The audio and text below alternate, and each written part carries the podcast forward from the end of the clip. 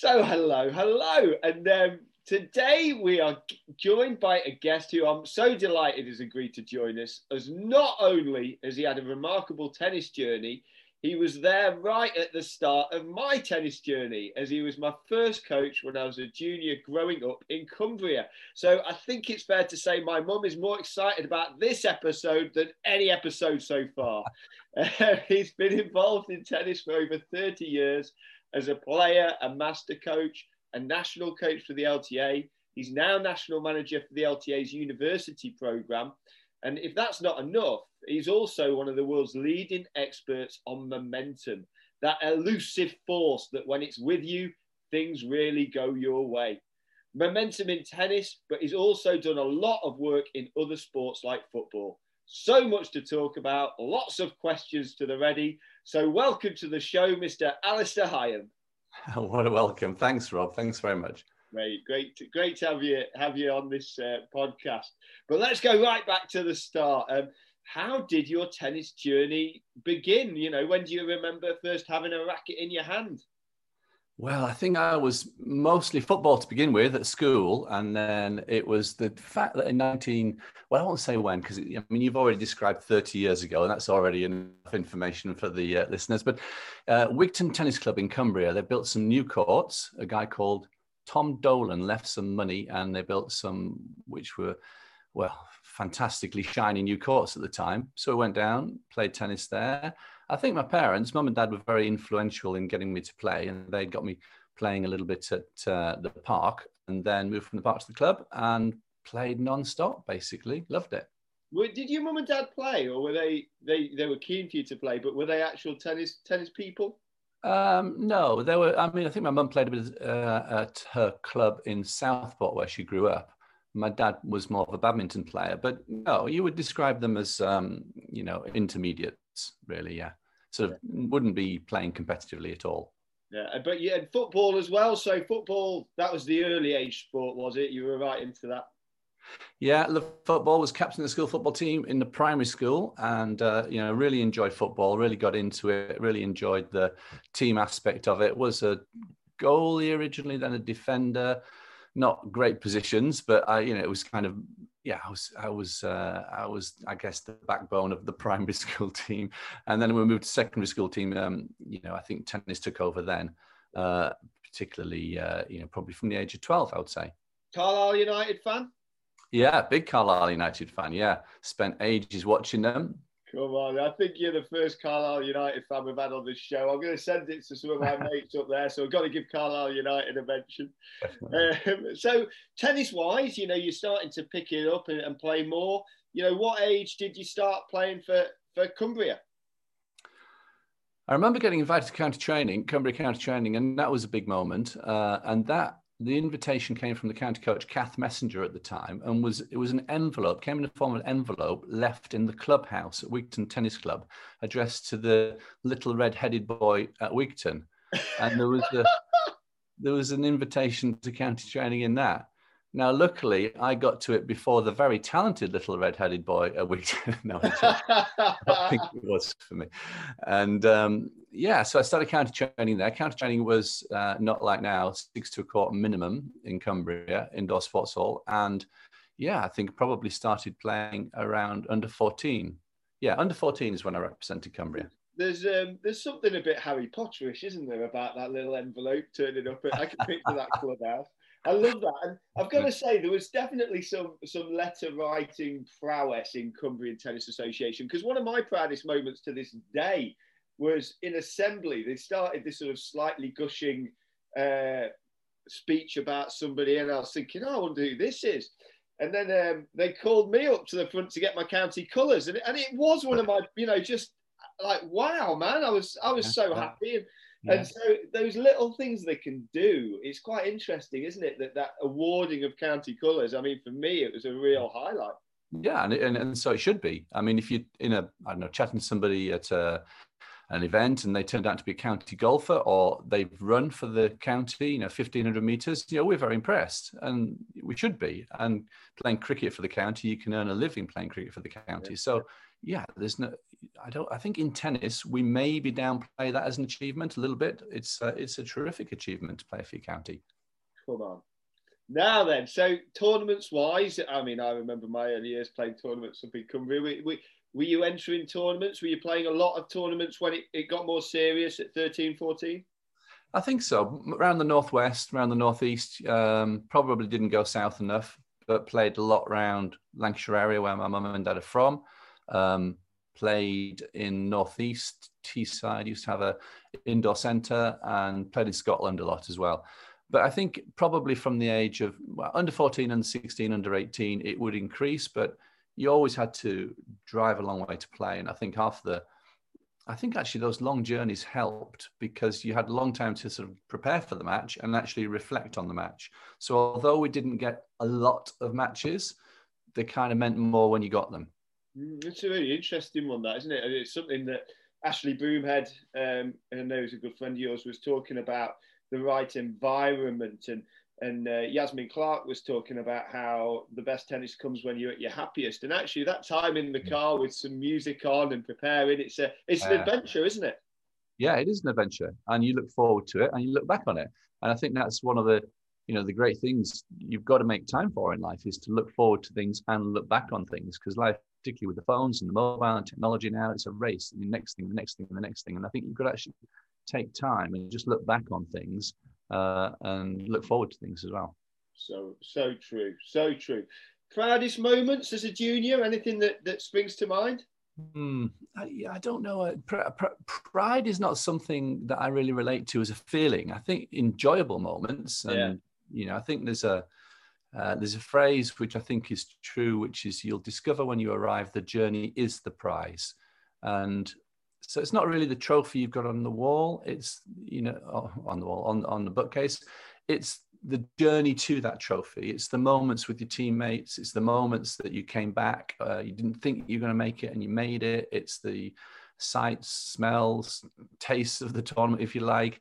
Um, so I think probably winning winning the under 14 Open Championships at Kendal was a big moment. Yeah. But because you got in those days your BP badge, which was very, very big. But I think uh, also county championships, county playing for the county under 18, really enjoyable, you know. And and the things you remember, you know, they're not the great winner so much. They're the kind of playing wink murder in the clubhouse when it's pouring down with rain, or you remember particular bits of matches, don't you? But yeah. I don't think you sort of uh, your pride is probably not something I, I don't sort of wander around feeling pride. I just remember the great times. I think it's a, a, lovely way of putting it, a really lovely way. And as you were talking, it, it reminded me of the, the Cumbrian trips. I don't know if you went on them, where we used to travel from Cumbria to Felixstowe in a minibus. And uh, and they were the times I remember. Goodness only knows whether I won a match or not. but I remember the times of those, you know, those friendships and and just as we said earlier, the adventures. Yeah, hundred percent. I don't think I ever went to Felixstowe, but uh, yeah, I remember. I remember all those kind of uh, moments and people, and of course, you know, tennis is fantastic. You make friends for life, don't you? So I'm still in touch with a lot of the, you know, the juniors I would know uh, from Cumbria. That's the thing, you know, uh, and I think it, it's a theme through these podcasts, and it's so wonderfully life affirming that yeah, you know, the, the core of it is a sport and playing a sport, but it yeah. is those friendships that you make through the sport that just become your community, become your friends, your family. You know, it's uh, that's what it's all about, isn't it?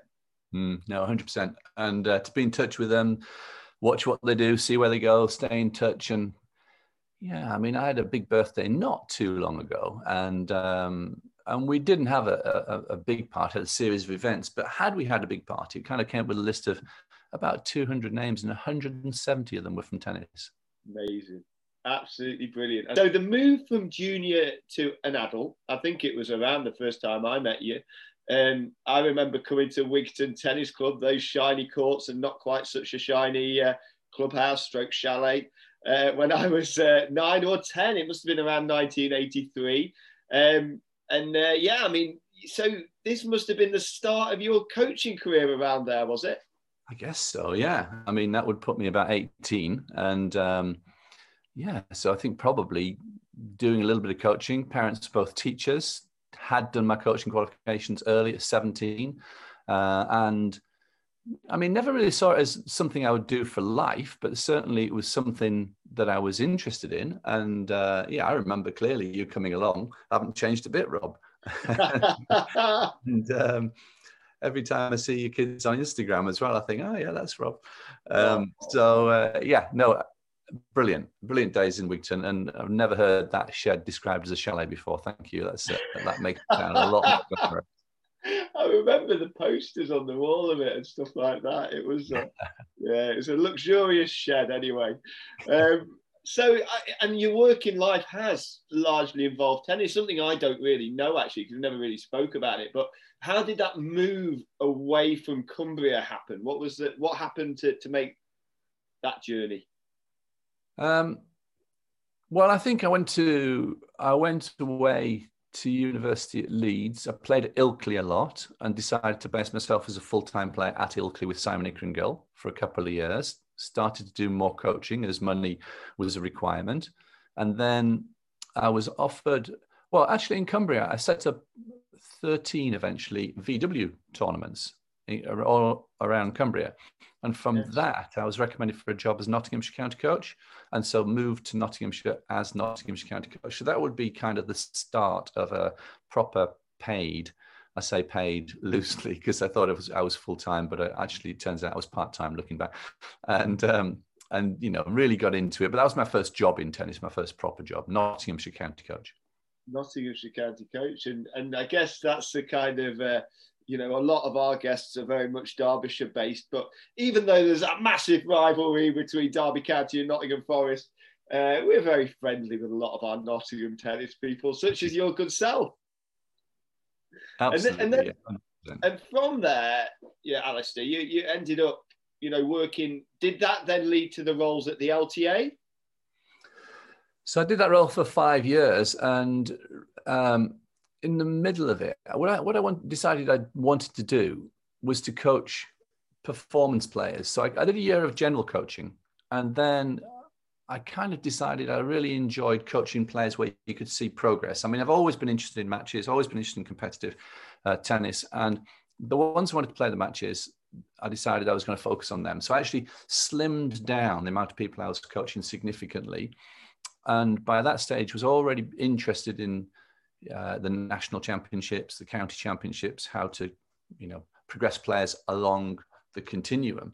And been working with Keith Reynolds, been working with Ashley as a player, as a player with Keith, and but as a player and a coach with Keith as well, because uh, some of my players would go to him as well, and wanted to try and understand how to improve them, and so looked at what the top players were doing in the country, and came up with the idea that if I did individuals and groups with the same players, same group of players, rather than just individuals, we could maximize the amount of hours they played for a week. So instead of 10 people coming for one hour a week, if they came for 40 minutes and then all for the other 40 minutes or 45 minutes for the other 45 minutes came as a group, you know, it went up exponentially how much tennis they could all play during the week.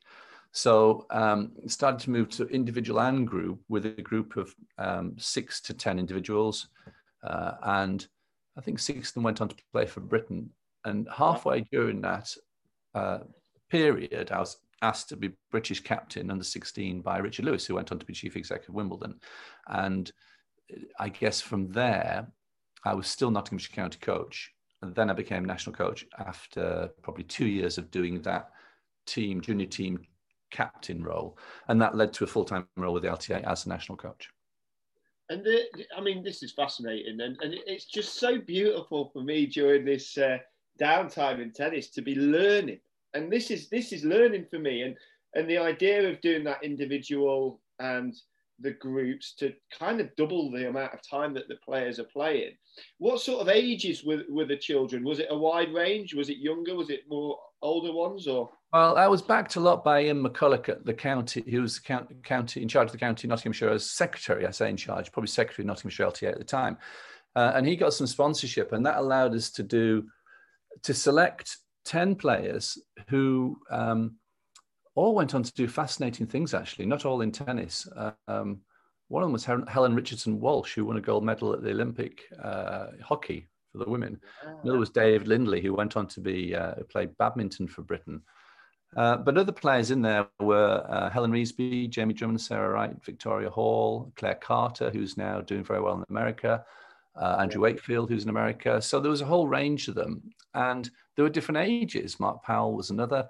And they were able, we were able to have hitters for the younger ones and the older ones. So the youngest would be, I don't know, eight or nine, perhaps and then the oldest would be 15 16 so there would be a you know a range of people but because we had this sponsorship we could bring in some hitters. So even though they were they were different they got on very well together. Uh, and if um, you know a group of girls there hilary hemstott victoria hall helen reesby sarah wright um, claire carter they sort of were able to hit together. But then sarah was a bit younger or if Mark Powell or Jamie Drummond or Carol Drummond was able to hit in with some of the older hitters, then they could all be on just two indoor courts as a group at the same time, and the age group didn't matter. We could work on similar things uh, in half court. Love it, and I love. It really strikes me uh, something that Ashley Broomhead talks about creating the environment. It sounds like the sort of algorithm for the environment is what you got right. You know, you you took players who wanted to play. You managed to get the funding to ha- enable them to have better better play. Uh, it sounds like they were playing, you know, good amounts of times on court. It, how important for you was that create the environment? Yeah, very, very important. Looking back, and I don't know where it came from. I think it, I think it comes from a sort of a team spirit rooted probably with Mike Robinson as our county captain and Mike Robinson, who you know has had no formal training being a team captain like so many county captains, um, got so many things right. And having done a lot of courses on leadership and team spirit and understanding it better, looking back on those days, just copying Mike, you could do far far worse. And I think there was quite a lot of creativity in there, a lot of uh, humor in there, a lot of enjoyment of the journey in there, a lot of working for the future and yeah, they were great days to look back on. And the days, you see, this is what this is what I'm loving about. Another thing I'm loving about doing these podcasts, what you've just described. When I worked uh, most recently in the Carling team, uh, so you know, working on that brand team with a bunch of people, it was like a family. We were there for each other. We would help each other. We would do everything we, you know, we could to make things work. There was a a creativity there. There was a, a passion there. It, it, it, this is what makes winning teams. It's not just about a tennis situation, a corporate situation. This is what makes winning teams. Yeah, no, couldn't agree more. It's all about people. It's no matter we're talking about yeah. players or teams or developing a sport. It's always about people and the relationships have with each other and wanting to work for each other being on you know the side of players when they're losing uh, and looking out for the next move that they can make whether it's in their career. These these are the all, all critical things. This continuity and relationship aspect to it. Yeah i couldn't agree more. So national manager um i mean what what was that role about and, and how, was it enjoyable? Was it fun yeah, it was fantastic traveling the world. I mean, I look back on it now and think I traveled with Federer for two years and I didn't recognize him. I couldn't pick him out. I see his name in all the things, in all the draws, but you know, Nadal, Federer, they were just players and you'd watch them and you'd watch a whole variety, but there was you know during that time there was other names you were watching as well so you know i wish i could go back uh, and have a look at you know what they were doing at that stage. You'd come across them. You'd play some great players. I remember being on court. Well, with the under 16 team, a lot that, that that was fantastic, and that taught me a lot about momentum and really uh, sparked my interest in it. Because of course, you get to ch- talk to the players at the change of ends, and yeah. you know you have a big influence in the match. But you learn from the other coaches, you learn from the players. You're traveling, you're understanding clay court tennis, perhaps more and more. Um, and then you're understanding the training regimes the Russians are under, what the Americans are doing. You chat to the French coaches, you understand that system. So there is a whole range of experiences that are just fantastic. And again, great days to, to, to look at. And actually, you don't always, it's about, you know, looking back, you don't always look back and think, what was it you learned? But no doubt it was a huge amount very quickly. Yeah what an amazing, just diving straight in to learn. Just must have been incredible and really interesting to hear that, you know, the Federers and the Nadals were there, but didn't didn't massively stand out at the time. Was was there a player who did? You know, was there a dominant player who you were like, oh well, they're going to win that one again? Bartoli was impressive. Mar- Marion Bartoli. It was obvious she was going on to the top. She would stand halfway between the service line and the baseline and nail these incredible winners from service returns. So she stood out. Dementieva stood out. I mean, if, if I had time to think of uh, Guillermo Coria, who went on to play the French Open. I remember um, Helen Reesby beating Myskina, who went on to win the French Open. Um, wow. So there was there's a lot of standout players there. Um, yeah, I, I, don't I don't think it would be possible to say this was the most imp- impressive player. There was a lot of them. Yeah. And how about the, the, the players you worked with during this period? You know, if you if you think of everything, you know, talent, attitude, work ethic, uh, the whole lot. Were any any names of the, the the British guys that you were working with, and you thought, well, they just had everything? Um, it's tough. I don't. I don't think anybody has everything. I think people. I think people go through stages with their commitment. I think they go through spurts of development. They. It's not all. Wow, that player worked really hard. You could always see it. At times, you go. Even with Andy Murray, you'd look at him and go, "Hmm, not sure." I remember uh, the French Open, and he was playing as he can do, drop shot after drop shot after drop shot, and almost fiddling around. And it was hard to see how that was going to translate easily into the senior game. Of course, amazingly, it did. Um, yeah. And, you know, you look back, because Andy was around a lot of the time, Jamie Murray was around a lot of the time. Uh, as a rover coach, they were rover players. Um, and it's, you know, it would be really hard to put your money on who was going to come through. I remember Helen Reesby being very dedicated indeed. Uh, Sarah Wright, incredibly talented, but you, would pick out different things for different people and you'd say, well, which is the winning formula? And you try to grow people up in your mind at the time. I remember trying to do it and see where they would be, uh, but it's an impossible game. It's a really, really difficult game. And there's times where people work incredibly hard. Andy Murray, I don't think anybody worked harder than Andy, probably from the age of 17. Um, I don't think, you, you know, I mean, Yasmin Clark was very, very good. I coached Yasmin at a young age as well. She was a standout player for sure. Um, She's Yaz amazing. It's actually, I chatted to Yaz a few days ago and what a junior career Yaz had. And Yaz was talking about something fascinating. I've just been really listening. I just played it to our Stanley to say, just listen to this. And, and Yaz won so much as a junior, yet when we talked about that element, she talked about the importance of learning to lose. Mm-hmm. And I, I just thought it was really interesting that you know she won so much, but she Yaz was almost saying, "I wish I'd learned. I wish you know I had lost a few more because you need to learn these things because when you go into the tour, you're mm-hmm. gonna lose." Yeah. Well, that's right. I mean, you know, it's like uh, I remember Henman saying when he somebody maybe it wasn't Henman, it was about Henman. Somebody described him as a loser, which is incredible for somebody who was four in the world and reached, was it five Grand Slam semifinals? I mean, basically, there's 121 play, sorry, 121, 128 players in Grand Slam. 127 of them are going to lose at some stage. So you've got 127 losers in a Grand Slam if you look at it. so yeah, you better get used to losing and learn from it. So true, learn from it. That's the important thing, and that's the point Yaz was making opportunities to learn. You sometimes learn more on a court when you lose than when you win. Yeah, yeah, hundred percent. Yeah, yeah. Um, so, but I mean, by this time, tennis parent. Um, I know you know. I know your two lads, Andy and Johnny, have both played county tennis. What what are your tips for all the the tennis parents out there to help their children, you know, make the most of their tennis journeys? Wow, it's tough. I mean, there's nothing more tough than being a tennis parent. It's really hard. And my heart rate never my heart rate never went higher than when watching those two play. I mean, never. I've been on the side of international matches, watched Helen Reesby playing Justin Henin or Kim Clijsters. Never, never, ever did it get over 300. it was, you know, it's a really tough. So first of all, empathy and respect to all tennis parents. Um, and I don't think coaches, unless I've children themselves and watch them, I don't think coaches can quite understand like how difficult it is. For parents, try to keep perspective. It's not that important. Whatever they're doing right now with their results is really not that important. There's a tiny window of an opportunity junior tennis. The biggest stretch by far, if they make it, is senior tennis.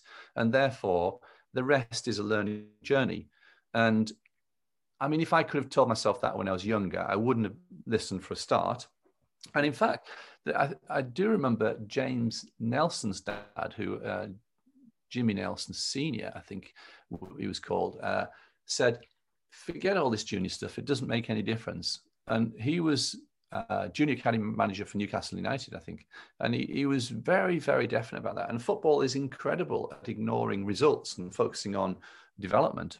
Um, not the parents, the coaches, more than the tennis coaches actually, because I think, and I think I'm a little bit envious of football because their coaches get to work with a lot of seniors whereas our coaches are working with a lot of juniors. And you can, as a coach, you can lose a little bit of perspective, but as a parent, you can definitely lose a lot of perspective. And you can think that the ratings scheme or the ranking scheme, whichever one it is, is the most important because it looks like a ladder that you're going up. And therefore, logically, you would think the quicker you go up the ladder, the better. And therefore, the results with things riding on them, whether you get into tournaments, the indoor tournaments, or selections, or whatever it is, you would think it was important. It really isn't important. What's important is to learn as you go through, to look for tournaments where you get a two to one win loss ratio, because that will give them enough confidence to keep playing, but also challenge them enough uh, and to, to look at the game development because a rating or a ranking ultimately is a description of your level. And if you focus on game development and your level go- goes up, and this year you can hit a slice serve wide and attack to the backhand, you couldn't last year.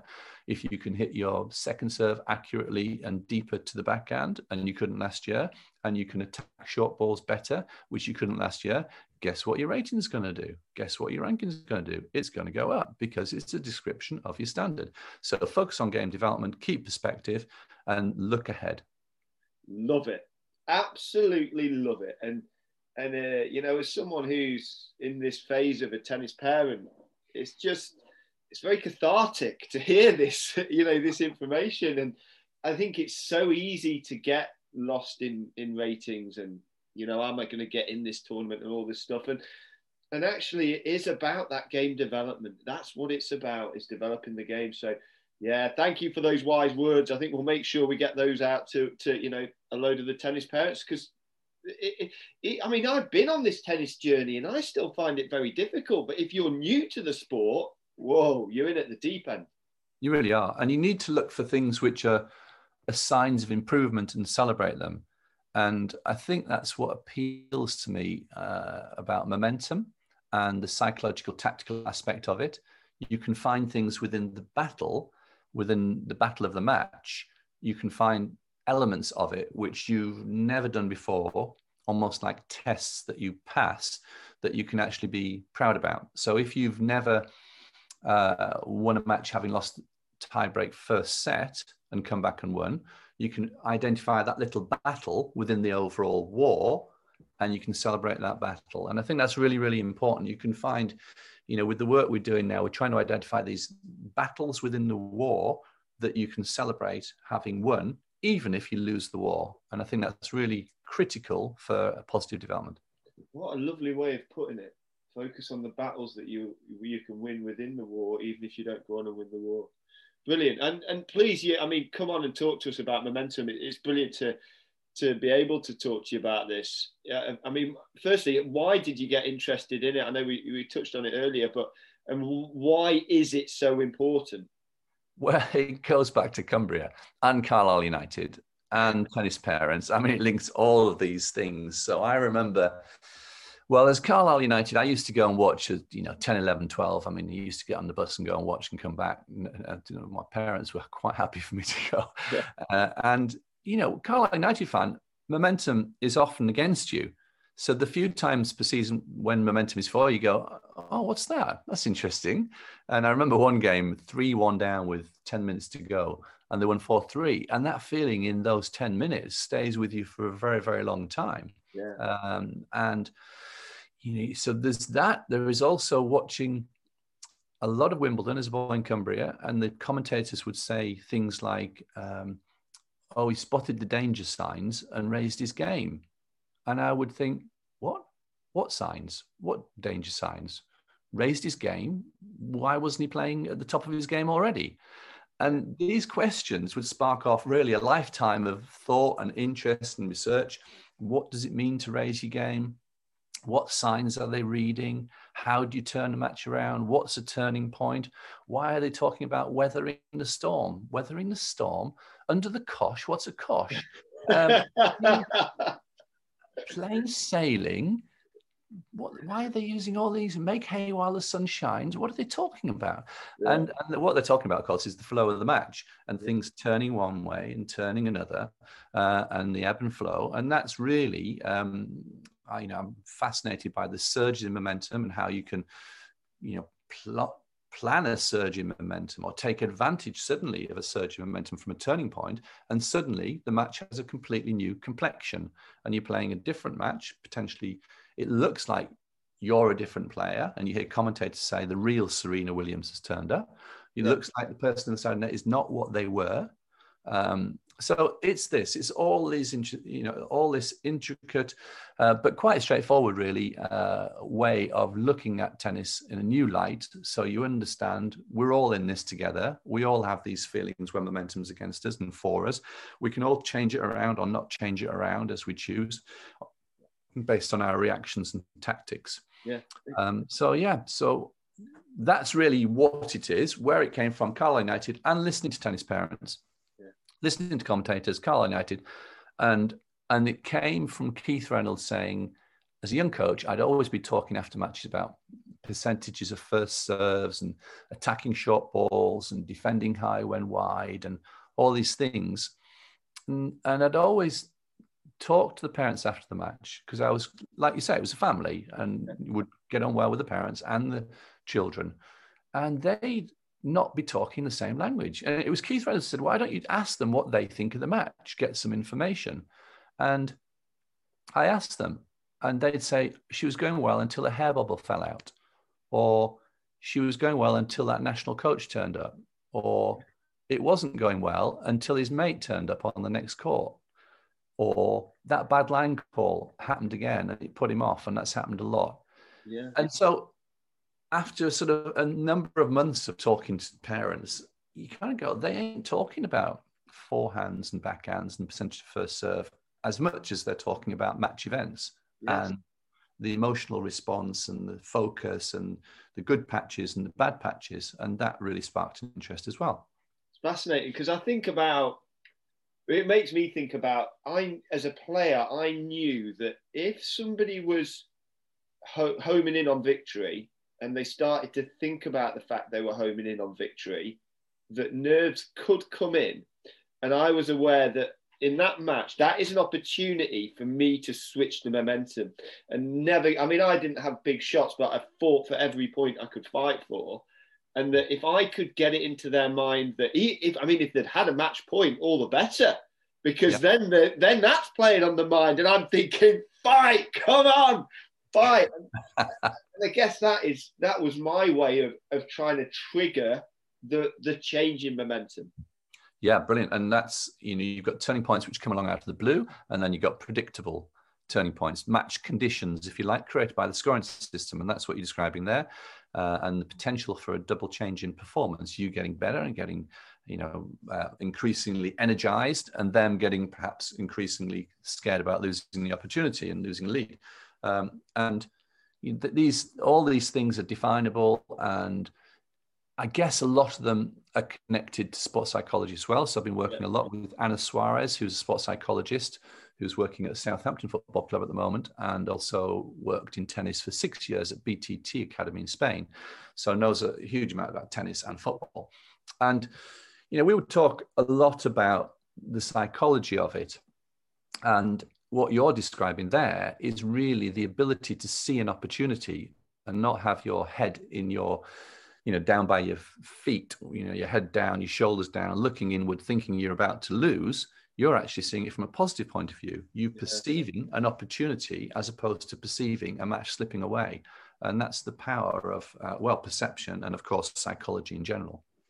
Come on it's fascinating. And and football wise, it I know you were just saying about Anna and Southampton. And I love, by the way, just as a little story, when the, their manager took over, and I love it as a quote, he said uh, in his first press conference, the local newspaper said, Can you guarantee Southampton will stay in the Premier League? And he went, If you want to guarantee, go and buy a washing machine. you, you've done some work in football as well, of course. Yeah, I think um, having written a book in tennis, um, it, it transferred into football. Did a book with the FA, and that resulted in a number of clubs asking and, and going to give presentations from national level, Premier League level, Championship level, and that that continues now as well. So it's it's been fascinating looking at the difference between tennis as an individual sport and football as team sport, but there's a lot of similarities. Yeah. There's some differences, some clear differences, but there's a lot of similarities.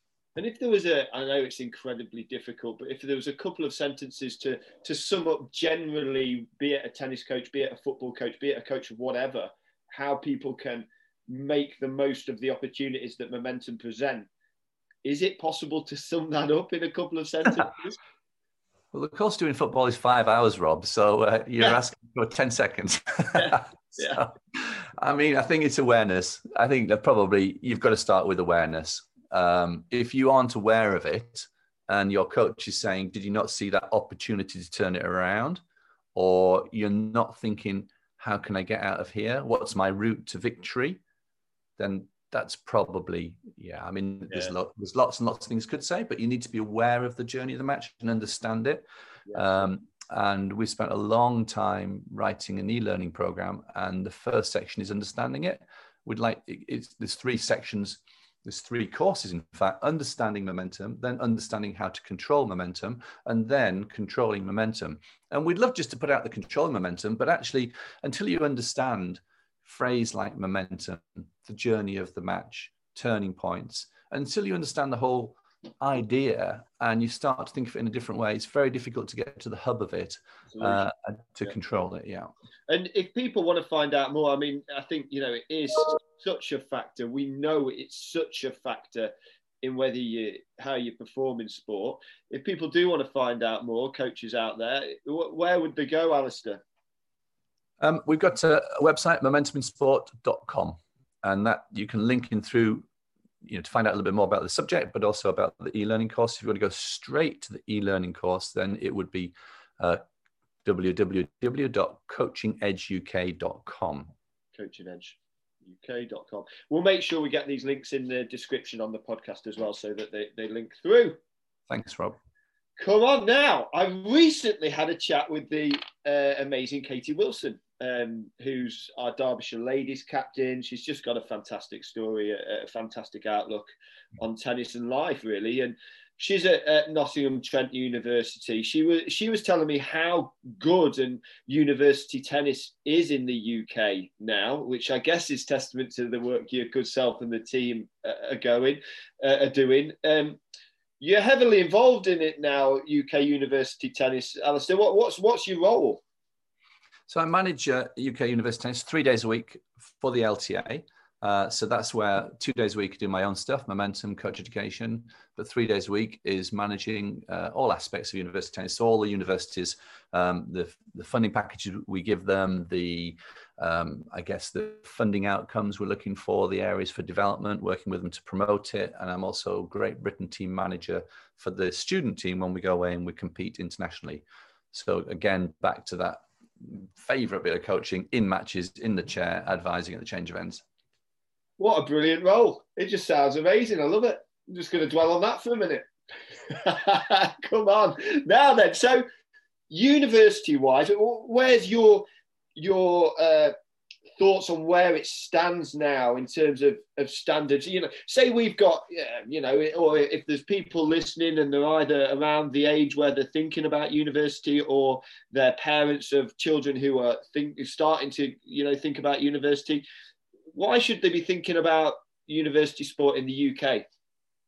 I mean, it's a it's a it's just a great opportunity to continue playing tennis, and you've got some fantastic facilities. I think everybody would know about our leading universities. They probably would have played there or been there: Loughborough, Bath, Stirling, Exeter, Nottingham, uh, Leeds, uh, Beckett. You would you would have been there. You would know them. There's a a thriving scene. We've got the National League at the top end, which is full of players with it, uh, you know, who are winning British tours, semis of British tours, ATP ranked, WTA ranked. Uh, so there's a, it's a very high level at the top, but also throughout the teams, as you will have heard from Katie, uh, all the way down. There's some great team competitions. You can be individual national champion of the country. You can be team uh, knockout champion of the country, you can be team league champion of the country, but you can also be team league champion or knockout champion at your level. There's 360 teams throughout the country playing every Wednesday afternoon, training for it, training for the matches uh, as a team, playing as a team all the way through October through March. Um, 12,000 fixtures, something like that. And I think that team aspect of it is like a, a county week, but better because it's every Wednesday and, and there's another match coming. And it's one of the few places, probably in tennis, where there is a fixture list. And that's what I think we're always missing in tennis a fixture yeah, list. Brilliant. It's, it's something I want to learn more about, actually. You know, you know, I went over to America to play and came back and and actually i mean i played competitively and everything but it, it was just so much a higher level in America, having been there. And of course, that was a that's why I went there. You know, it wasn't when I went to Oxford Brookes University. It wasn't set up to be a tennis place. It was something you know that I did. But it, it, sounds as though UK universities are, have have made a lot of progress in in their tennis offering. Yeah, we've made huge progress in the last uh, seven, eight years. And I think when I began the role, I persuaded the LTA to give me five days a year and that's gone to that went to 40 days a year, two days a week, three days a week. So the increasing investment from the LTA has been fantastic. The investment from the universities themselves has been, you know, we're talking about millions of pounds of investment by the universities who've seen the opportunity that tennis gives, not just for playing, but for developing your workforce skills, your transferable skills, uh, for competition, for everybody to be included. So there's a whole package there. And on the top end, we have gone from no players with a WTA or ATP ranking British players, I mean, in the system in 2013, um, and no medals won for 10 years internationally, to uh, last year before lockdown, I think it's 21 players with ATP or WTA ranking or increase their WTA ATP ranking whilst at university, uh, British players, and 10 medals uh, beginning in 2015 uh, as far as beating America, beating the top American college team in 2017, uh, and uh, a variety, you know, in the two main competitions, the World University Games and the unofficial World Champs, if you like, the BNP Paribas, which is held in France. So what a, what a story! It's a success story, isn't it? I mean, it's something I'm going to pay closer attention to. I've just become hooked on uh, on following our, our juniors who are, who have gone over to the states and, and seeing how they're going on. And you know undoubtedly it's it's an amazing setup there but actually it seems like there is uh, you know I should be paying a bit more closer attention to the the UK university scene as well I mean, I think it, nobody's going to say it's not a great opportunity in the States, but it's equally a great opportunity here. And the States is not for everybody. And if it is, there's also the opportunity to carry on playing back here with a postgraduate degree. So if you've been to the States, you can only play for four years before you're done in terms of there's rules and regulations. You can come back here and play another two years on a part-time master's degree as well. So there's lots of journeys through it. That's increasingly happening. Dan Little, uh, Jack Findel-Hawkins, um, Ella Taylor at Loughborough, uh, Jack and Dan are at uh, Nottingham. And, you know, there's, a, there's an increasing amount of people who are coming back from the States thinking, yeah, this is a great opportunity to carry on playing at a high level. Great. Just brilliant. Come on, it sounds great. I mean, I'm going to research it more.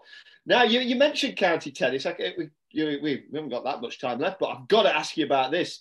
I think pretty much, you know, your good self, your lads Andy and Johnny. Your wife Joanne has also played county tennis. Pretty amazing to start with, and you know how important is is county tennis? How in, in our in our country?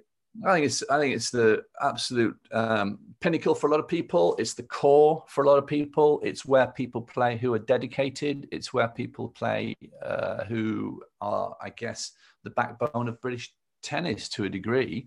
Um, I think the yeah, it's fantastic that we've all played. Um, I think we've all enjoyed every time we've played. Yeah, every time's an experience with the team, whether it's Winter County Cup, Summer County Cup, vets, etc., etc. Um, and yeah, I think if if you look back on all your tennis memories, a lot of them, if you've been lucky enough to play for county, come from county. So true. The backbone of British tennis. I absolutely love that, Mr. Higham. I think that's that's what it is, isn't it? And I think that's where, you know, as you see, hopefully our juniors, you know, we can really keep the the link strong between the county and the juniors coming through it and, and for it to be something for them to aspire to because once they're on that journey, they will see the incredible adventures that they have and the friends that they meet. Yeah, 100%. Come on. Now then, last couple of questions for you. Um, and I'm really fascinated to ask you this one because you've been in so many different roles across our, our wonderful sport. But if you were put in charge of world tennis for a day, what one new amazing initiative would you introduce? For a day, and somebody else the next day. okay, um, I think I think I'm going to go for equalising out the prize money. I think it's really really important. You can, if you look at golf, people can make good living. Cricket, football, it's so hard in tennis to make good living. It's only the top few, and I think we have to find a way of really extending that out. So uh, a lot more people, and I think that move instigated by the ITF to try and have fewer professional tennis players a few years ago. Um, didn't work out. And they wanted less, but actually, we know that if somebody is playing full time and they then go into coaching, there is a, I, I guess they are the center of attention in the club where they're at. So if you're yeah. talking pure high performance level, you might think it's not that great to be 700 in the world or 1500 in the world or be playing on the British tour. But to the punters in all the clubs, it really is. And actually, yeah. it also really is. And I remember Helen Reesby getting to about 700 in the world, 800 in the world. And I was doing the Dovedale Dash in your area, Rob. Yeah. And I was doing yeah. with a friend of mine. And uh, Sherilyn, her name is. And I said, what she said, "How's that little girl Helen getting on?" She said, "She's a bit older now, and she's um, she's doing all right. She's 700 in the world. I mean, you won't see her at Wimbledon uh, yet, but." Uh, and she said, 700 well, that's amazing. I said, well, yeah, it's pretty good. She says, Alistair, we've just finished 770th in the Dovedale Dash. To be 700 in the world is amazing.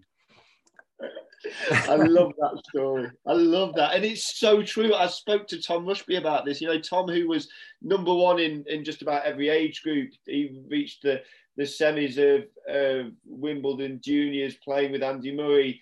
He uh, was top 10 in the country. Now, if you are a top 10 footballer in our country, if you're a top 10 golfer in our country, you can, boy, oh boy, can you make a living out of that sport and at tennis it, it's tricky and, and i think that it's such a great idea that if, if we can keep people in the game longer and give them more of an opportunity to see if they can go up those rankings a bit because they can make a game they shouldn't it shouldn't have to be the thing that winds me up it shouldn't have to be just a rich man's sport rich woman's sport at that point because yeah. it's only those who have got the funding that can keep playing you know it should be about talent and if they could equalize the pay a bit i think it's it's it's I really hope, I don't know how it can happen, but I really hope it, it will happen.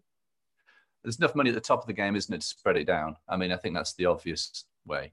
Um, and, and for all the people who are trying to play at you know, high level, not quite getting a world ranking, getting a world ranking, if the members of the public see them play, they can't understand how good they are and they're not playing at Wimbledon because – you can't really see the difference between somebody if if to the uninformed eye you can't yeah. see the difference between a top county player and somebody who's playing at Wimbledon and you know occasionally I think we get a glimpse of how high that level is by Jonny Marray winning Wimbledon yeah or by uh, who's a very good county player and yeah. obviously went on to be a lot more, or by Andy Murray and Jamie Murray showing up at County Week and not having that easy a time of it, uh, if you remember. Yeah. So Joe Salisbury, who was in uh, our student team in 2015, again, yes, County Week that same year, and not you know not smashing it completely, and then obviously almost world number one last year. Yeah. So yeah, there's not that big a difference, and I think we need to that needs to be recognised in the prize money. So that would be my for a day. That would be my one change that I would make. Great change, great change. And uh, another question we ask everybody: If you could go for a drink with anyone, alive or dead, who would it be and why? That's so so difficult. I mean, I, I probably my answer is I go out with the people I know well already. I'm very lucky to know a lot of interesting characters, yourself included. You know, I'd rather be having a beer with them than probably anybody famous. Because the trouble, I've been lucky to meet some famous people, and, and some people who are your heroes really as you grow up. I've been really lucky to meet, and you spend a few minutes with them, but what can you do? You can't. It's it's a one way thing, isn't it? They don't know who you are, so you can either try to say something insightful and interesting that you know shows that you're interested in them, and you may sound like a stalker, uh, or or, or like you're trying to impress, or you just do the small talk thing and it's just small talk whereas with your mates you can you can you know you've got stories and shared history haven't you so it's much better but but if i had to choose somebody i think i would go I would go comedy probably. I think uh, Victoria Wood would be fun to be out with. I think uh, you know Michael Palin, any of those guys would be great to be out with. I think um, if you go way back, Shakespeare, try and see if you spoke in the same way he wrote. That'll be interesting. You know, Alistair, that so that was when I was asked this question. I mean, firstly, just to say, mates, oh, crave that so much right now, more than more than meeting Shakespeare. You know, give me the option of. I don't know, my mates from school and, and meeting up with Shakespeare. I'll take my mates from school. But but yeah, when I was asked that question in an interview years and years ago for a job to be a radio presenter, um, I said Shakespeare because Shakespeare, in his own time, was actually a bit of a rock and roll star. He was a bit like Liam Gallagher, right. and uh, so that was the answer I gave way back when. Yeah, but I'll take the mates. I'll take the mates. Come on. Hey, well, well, listen, Alistair, thank you so, so much for your time. It, has been fascinating. and I've loved, loved our chat. It's been brilliant catching up. And uh, oh, thanks, Rob. Thanks for inviting me. Much appreciated. Take care.